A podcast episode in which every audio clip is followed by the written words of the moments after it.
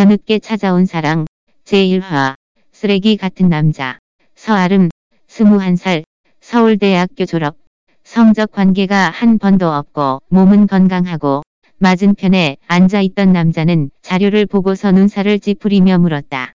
정말로 계약을 하시겠습니까? 서아름은 두 손으로 치맛자락을 잡으며 앳되고 청아한 작은 얼굴이 허둥지둥 다급하게 대답했다. 네, 확실해요. 전 그 돈이 꼭 필요해요. 얼마를 원하는데요. 그녀는 멈칫하며 자신 없는 듯 입술을 오물거리며 작은 소리로 말했다. 이 20억이요. 이 말을 들은 남자는 눈살을 더 세게 찌푸리며 말했다. 임신하고 나서부터 애 낳을 때까지 10개월 동안 비밀 유지하기 위해 여기서 한 걸음도 나가면 안 되고 아무도 연락하면 안 됩니다. 할 수 있으시겠어요? 서아름은 피가 안 통하도록 주먹 전채 숨을 깊게 들이마시고 부들부들 떨면서 말했다. 저, 전 할 수 있어요. 하지만 조건이 있어요. 말씀하세요. 계약하고 아이를 배자마자 20억을 제 통장으로 넣어주세요. 급히 쓸 데 있어요. 남자는 돈에 환장한 여자를 만났다고 격렬하게 생각하며 말했다. 문제 없으니 그렇게 해요. 그분은 오늘 저녁 8시에 올 거니까 준비하세요. 모시기 어려운 분이니 한달 안에 임신하는 게 좋을 거예요. 아님 20억 날려버릴 수도 있어요. 저녁 곧 8시 되는 시각 서아름은 깨끗이 씻겨 별장의 어느 어두컴컴한 방에 보내졌다. 방 안이 조용한 나머지 벽에 있는 시계 초침이 움직이는 소리까지 들을 수 있었다. 시간이 얼마나 지났는지 갑자기 문이 열렸다. 어둠 속으로 한 남자가 들어오는데 어두운 주위 탓에 그 남자의 그림자조차도 보이지 않았다. 그녀는 자신을 껴안으려 했지만 큰 손에 안겨 침대 위로 던져졌다. 20억. 자신감이 넘치네. 남자의 비웃는 목소리는 고요한 공기 중에 울려 퍼져 서아름의 가슴을 칼로 피범벅 되게 찌른 것 같았다. 서아름은 눈을 질끈 감아 입술을 깨물고 부들부들 떨며 말했다. 잔말 말고 할 거면 빨리 하세요. 남자는 격렬하며 콧방귀를 뀌며 서아름 위에 올라탔다. 서아름이 입술을 깨물며 머리를 들더니 눈에서 눈물이 주르륵 흘러내렸다. 서아름은 눈을 감으며 오늘 밤만 견뎌내면 서식 기업은 재기할 희망이 있고 아버지도 빚을 갚지 못해 감옥에 가는 일이 없을 것으로 생각했다. 그녀는 애써 아픔을 참으며 손으로 남자의 목을 휘감으며 앵두 같은 달콤한 입술을 갖다 대며 애떼면서 섹시한 목소리로 남자를 유혹했다. 더 세게 해줘. 남자는 서아름의 귀에 대고 차가운 목소리로 말했다. 후회하지 마. 밤새 서아름은 죽을 뻔했다. 온몸이 부서진 것처럼 뻐근해 손가락 하나도 움직일 수 없었다. 커튼 밖에 환한 햇빛이 그녀의 눈을 스쳤고 어젯밤에 남자는 이미 떠났다. 별장 안에 하녀가 문을 밀고 들어오더니 딱딱하고 차가운 목소리로 말했다. 임신하기 전까지 도련님은 매일 올 거예요. 하지만 한 달 안으로 임신하지 못하면 짐을 싸고 나가셔야 할 것입니다. 서아름은 주먹을 불끈 쥐면 아이를 꼭 가질 거라고 다짐했다. 꼬박 7일 동안 미친 듯이 지옥에 갇혀 죽는 것만 못한 잠자리를 나눴더니 한 달 후 임신했다는 검사 결과를 받았다. 도련님께서 이미 천만 원을 그 계좌로 넣어드렸으니까 이제부터 태교에 전념해주세요. 서아름은 울어야 할지 웃어야 할지 몰라 흥분하며 하녀의 손을 꼭 붙잡고 말했다. 아버지한테 전화해서 안부를 묻고 싶고 천만 원을 잘 받았는지도 물어보고 싶어요. 제발 한 번만 도와주세요. 약속해요. 다른 건 아무 말도 안 할게요 제발. 이미 중년인 하녀는 그녀가 불쌍해 보였는지 그 말에 흔들려 미간을 찌푸리며 말했다. 하고 싶은 말 있으면 제가 대신에 문자로 보내드릴게요. 하지만 딱 한 번뿐이에요. 10개월 뒤 서아름은 별장의 분만대에 누워 땀을 뻘뻘 흘렸다. 귀를 찢는 듯한 날카로운 비명의 여의사는 침착하게 한쪽에 서서 출산을 재촉했다. 더 세게 조금 더 세게. 아이 머리가 이제 곧 나와요. 서아름은 마지막으로 이를 악물고 힘을 주더니 아기를 낳았다. 우렁찬 아기의 울음소리가 들리더니 여 의사는 재빠르게 아이를 인큐베이터에 넣어 즉시 보내라고 지시했다. 피로 물든 분만대 위에 누워있던 서아름은 작은 얼굴에 눈물과 땀 범벅인 채로 간신히 말했다. 아이를 한 번만 보게 해주세요. 하지만 서아름의 부탁은 아무 소용이 없었고 인큐베이터에 있던 아이는 금방 보내졌다.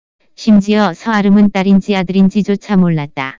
별장 밖 검은색 한정판 럭셔리 마이바흐에 앉아있던 남자는 인큐베이터에 누워있는 쭈글쭈글하고 아직 핏물이 남아있는 아이를 보며 미간을 찌푸렸다.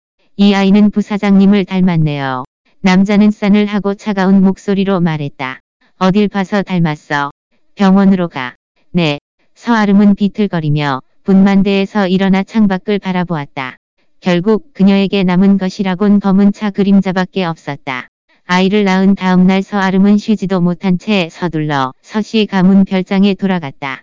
서아름은 몇 달 동안 사라진 것에 대해 변명할 이유를 문 밖에 서서 생각하더니 숨을 깊게 들이마시고 손을 들어 초인종을 누르려는데 문이 살짝 열려 있는 것을 발견했다.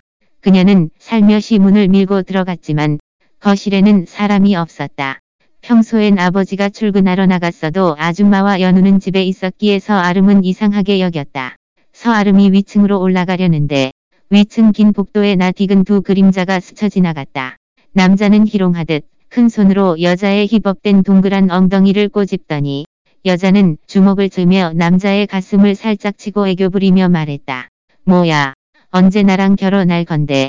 설마 아직도 서아름을 기다리는 건 아니겠지. 말도 없이 사라진 지 10개월이나 지났는데 내가 왜 서아름을 기다려. 그냥 서씨 가문의 딸이라 서년왕 사견 거야. 너랑 비하면 너무 재미없어.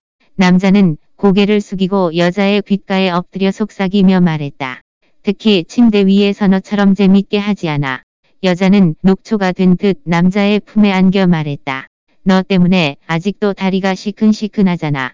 아래층에서 듣고 있던 서아름의 작은 얼굴은 하얗게 질려 분노로 가득 차. 싸늘하고 차가운 눈빛으로 위층에서 떳떳하게 바람을 피는 두 남녀를 노려보았다. 서아름 계모의 딸에게 상스러운 얘기를 하는 남자는 다른 사람이 아닌 서아름의 남자친구 진철이다. 서아름이 사라진 지 불과 10개월 만에 남자친구는 어느새 여동생 신현우와 함께 사통했다.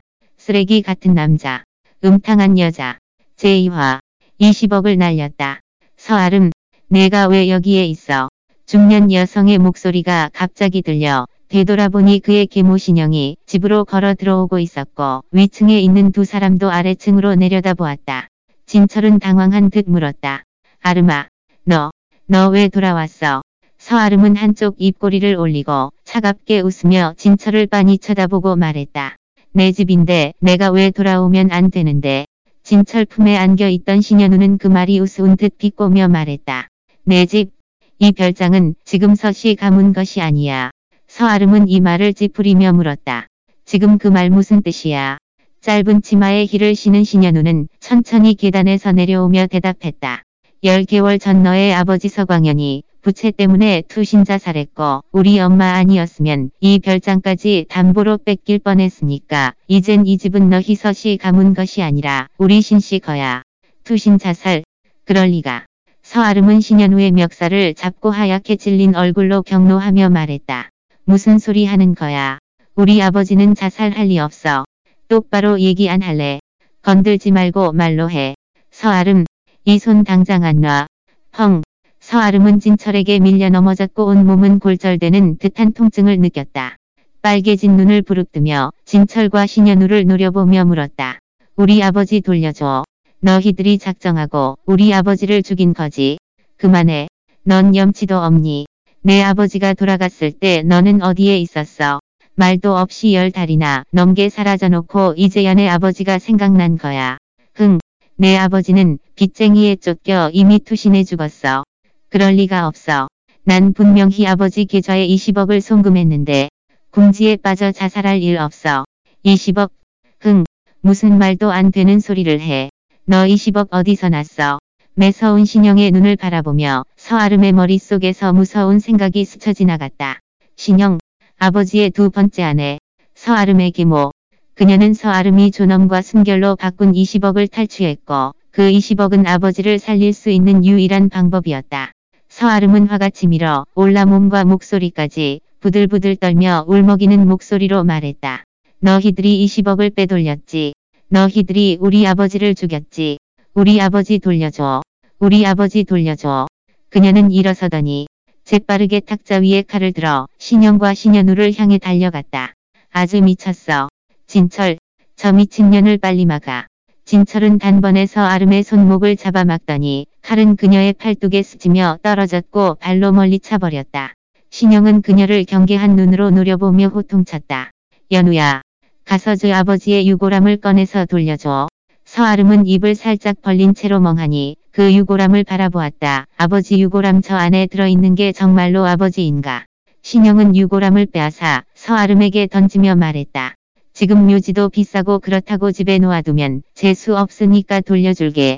앞으로 우리를 보면 아는 척 하지 마. 서아름은 유골함을 꼭 안으며 눈물을 흘렸다.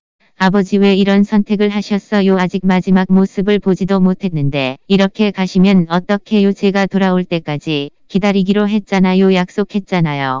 내 아버지 유골함 들고 얼른 나가. 진철, 전을 얼른 쫓아내. 진철은 상처투성이 인 서아름의 팔뚝을 거칠게 잡아당기며 모질게 문 밖으로 밀어내고 착한 척 현금 2만 원을 그녀에게 던졌다. 아름아, 비가 세게 오는데 빨리 택시 타고 가. 다시는 오지 마. 서아름은 2만 원을 손에 꼭 쥐며 물었다. 거지인 줄 알아.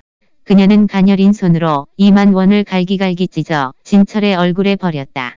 진철, 너와 신영 모녀가 나한테 한 모든 일은 앞으로 내가 어떤 대가를 치르든지 백배 천배로 돌려주겠어.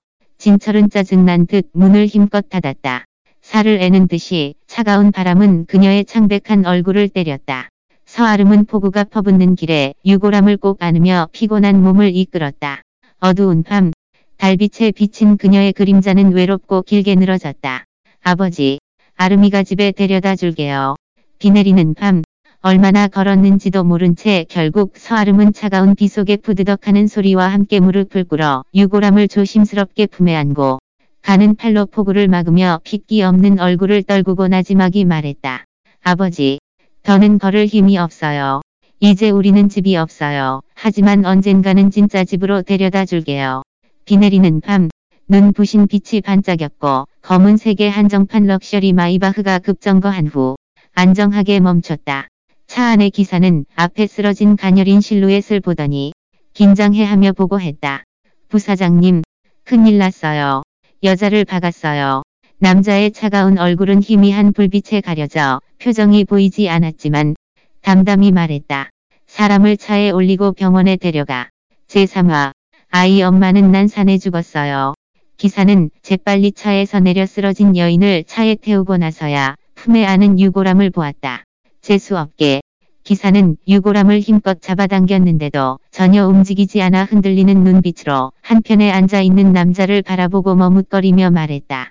부부 사장님에게 남자는 차가운 눈빛으로 여자가 안고 있는 유골함을 훑어보더니 차분하게 말했다. 출발해. 기사는 재빨리 운전석에 앉아 다시 차에 시동을 걸었다. 폭우는 점점 더 거세지고 하늘도 점점 더 어두워지며 차 안의 불빛도 어두웠다. 부태영은 옆에 누워있는 여자를 보니 젖은 긴 검은색 머리는 손바닥만한 창백한 얼굴에 달라붙었고 하얀 팔뚝에 깊게 긁힌 자국에는 피가 흐르고 있었다. 그 모습이 초라하고 가련해 보여 돈 받으려고 일부러 차에 박은 것 같지는 않았다. 안개가 짙은 비 내리는 밤에 미끄러운 도로 때문에 기사는 급 커브를 하더니 뒷좌석에 가볍고 부드러운 여인의 몸은 남자의 허벅지에 미끄러졌다. 부태영은 여자의 얼굴이 자신의 슈트 바지 중앙에 엎드려 있는 것을 보더니 이마를 찌푸리며 얼굴은 더 차가워졌다. 유기사. 운전 처음부터 다시 배워야 하는 거 아니야. 유기사는 겁에 질려 백미러로 뒷좌석의 상황을 보고는 몹시 난감했다며 헛기침을 하더니 말했다. 부사장님, 너무 죄송합니다. 오늘은 비가 너무 세게 와서 부태영은 이쁘고 가느다란 큰 손으로 차갑게 여자의 몸을 옆으로 옮겼다.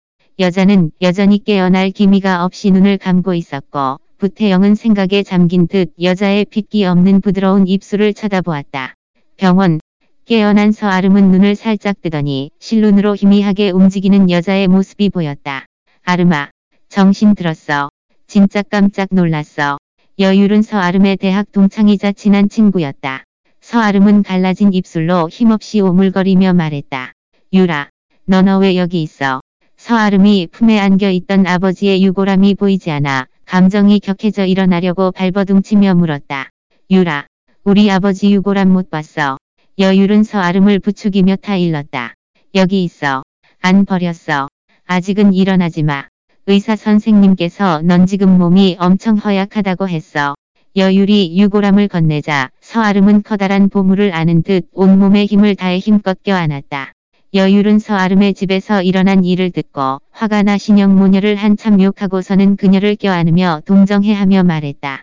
나는 작은 외삼촌의 갓 태어난 아기를 보러 병원에 오지 않았더라면 너를 만나지 못했을 거야. 우리 외삼촌은 바로 옆방부의 아기 피유아실에 있어. 필요한 거 있으면 나를 불러. 내가 도울 수 없어도 우리 외삼촌은 도울 수 있을 거야. 너 먼저 푹 자고 나는 조카를 보고 다시 올게. 여율은 서아름의 등을 토닥이고 유골함을 안고 있는 그녀의 이불을 다시 덮어주며 가볍게 웃으며 말했다. 아름아, 푹 쉬고 필요한 거 있으면 나를 불러. 서아름은 머릿속이 혼란스러웠고 눈을 감으면 아버지가 건물에서 뛰어내리는 모습만 생각나 소리 없이 눈물만 흘렀다. 옆방부의 아기 피유아실 여율이 문을 열고 살금살금 들어가자마자 공기에 맴도는 저기 압이 느껴졌다. 부정열은 지팡이를 짚고 복잡한 눈빛으로 인큐베이터에 있는 갓 태어난 아이를 바라보며 말했다. 이게 무슨 짓이야. 부태영, 내가 이렇게 어이없는 일을 저지를 줄은 몰랐어. 부정열은 지팡이를 들어 부태영의 다리를 세게 때리고 화난 목소리를 낮추며 물었다. 이 아이의 엄마는 부태영은 준엄한 얼굴에 표정 변화 없이 차분하게 대답했다. 난산에서 죽었어요. 부정열은 화가 머리끝까지 차올라 호통을 쳤다. 나 죽이려고 일부러 이러는 거니. 여율은 인큐베이터 앞에 엎드려 부정열의 팔을 잡고 작은 목소리로 말했다. 왜 할아버지, 우리 조카 얼마나 귀여운지 보세요. 계속 외삼촌한테 결혼하고 애 낳으라고 재촉하셨잖아요. 지금 이렇게 떡하니 조카가 생겼는데 왜 또 화를 내세요? 화 푸세요. 나는 결혼하고 애 낳으라 그랬지. 언제 결혼하기도 전에 느닷없이 아이를 데리고 오라고 그랬어. 인사도 없이 애까지 낳아. 나를 아버지라고 생각은 하는 거니. 이때 간호사가 문을 밀고 들어오며 예의 있게 말했다. 부회장님, 아이, 자는데 깨울 수 있으니 가능한 한 작게 말씀 부탁드립니다. 부정열은 인큐베이터에 있는 아이를 보더니 어쩔 수 없는 듯 한숨을 내쉬며 지팡이를 들고 발기를 돌렸다. 여율은 부태영에게 실룩 웃으며 놀렸다. 외삼촌, 진도 엄청 빠르네요. 여자친구도 없는데 딸까지 생기고 축하드려요. 어른들의 일에 애들은 빠져. 부태영은 깊이 잠든 아기를 힐끗 보더니 여율에게 말했다. 조카 좀 보고 있어. 난 밖에 좀 나갈게. 부태영은 거절할 수 없는 명령을 내리고 긴 다리를 내디디며 유아실을 나섰다. 유기사는 병원 비용을 결제하고 돌아왔다. 부사장님, 그 여자의 병원비는 전부 결제했습니다. 여자는 어디 있어? 바로 옆 병실에 있습니다. 기사가 옆 병실로 가리키자 안은 이미 텅 비어 있었고 머리를 극적이며 혼잣 말을 했다. 어디 갔지? 병실을 청소하러 들어가려는 간호사를 본 유태영은 이 말을 찌푸리며 물었다. 이 병실에 입원해 있는 여자는 아는 사이세요.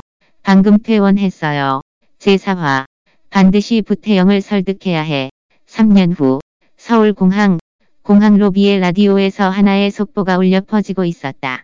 서울 최신 경제뉴스 속보에 의하면 부식그룹은 심연로 일대의 모든 땅을 매수해 심연로의 대형 유흥업소를 짓는다고 전해 들었는데요. 심연로 일대는 경제적으로 부유한 주거지역으로 고급 아파트 단지와 별장이 많아 철거가 어려운 문제가 될 것이라고 알려졌었습니다.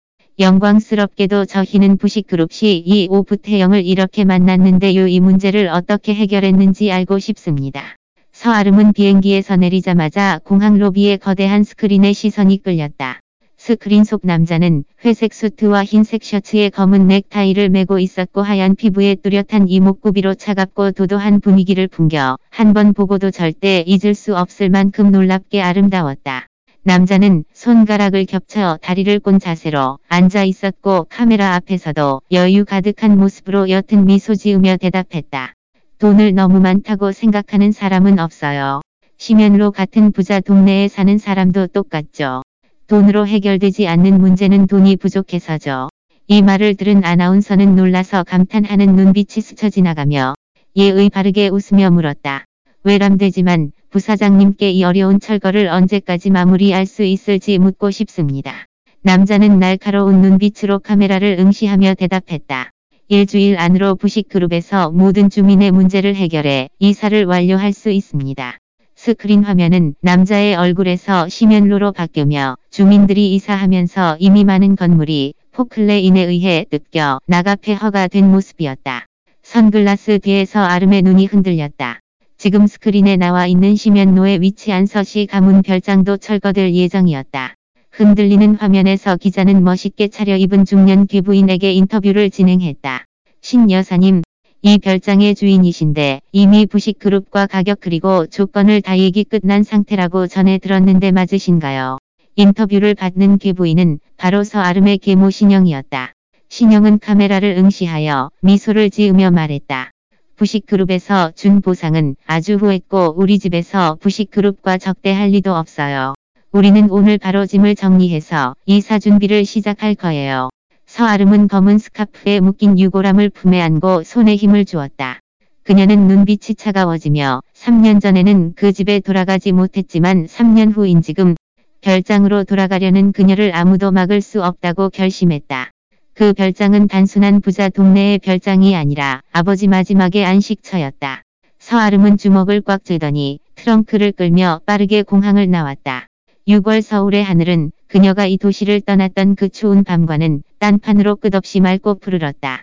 그녀는 머리를 들어 뜨거운 태양을 보며 손을 뻗어 유골함을 쓰다듬으며 생각했다. 아버지, 3년이나 지났지만 꼭 집에 모셔다 드릴게요. 갑자기 자동차 사이렌 소리가 울리자 하얀 볼로 차의 주인은 머리를 내고 그녀를 향해 흥분한 듯 손을 흔들었다. 아르마, 여기.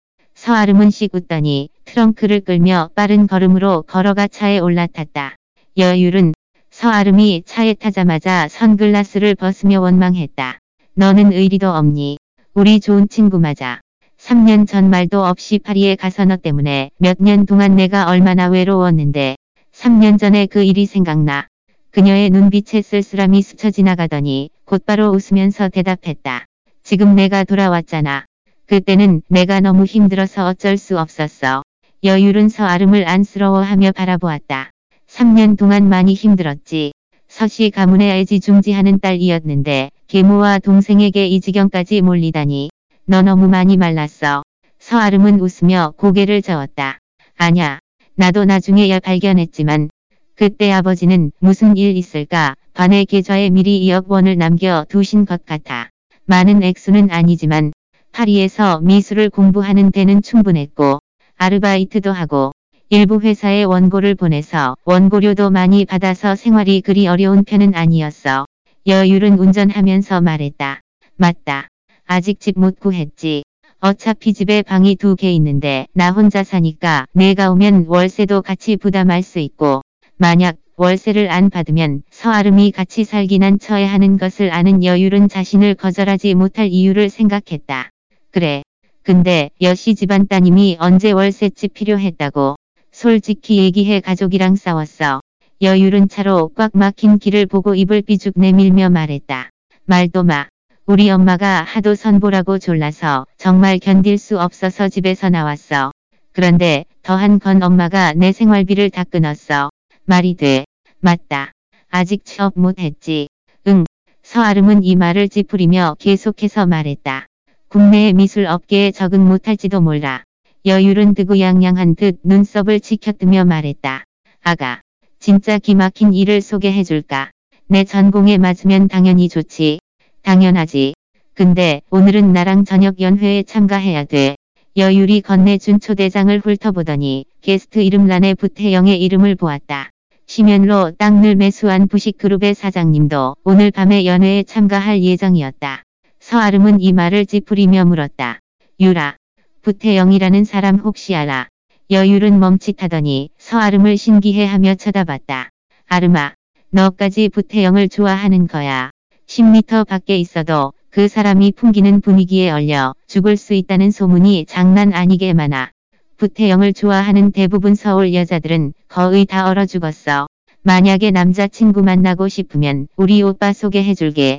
우리 오빠는 완전 훈남이야. 여율은 천년 동안 얼린 얼음처럼 차가운 작은 삼촌을 생각만 해도 등골이 오싹해 했다. 하지만 혹시라도 두 사람이 정말로 눈이 맞아 연애한다면 작은 삼촌이 연애하는 모습이 어떤지는 매우 궁금했다. 서아름은 그 남자를 방금 방송에서 아주 잠깐 봤지만 절대로 쉬운 상대가 아니라는 첫인상을 받았는데 역시나. 하지만 그녀는 이미 모든 것을 잃었고 서시 가문 별장을 지키기 위해 무슨 대가를 치르던 부태영을 설득해야 했다. 소설 뒤늦게 찾아온 사랑에 대한 자세한 내용을 온라인으로 읽으려면 포켓노블 앱을 다운로드하세요.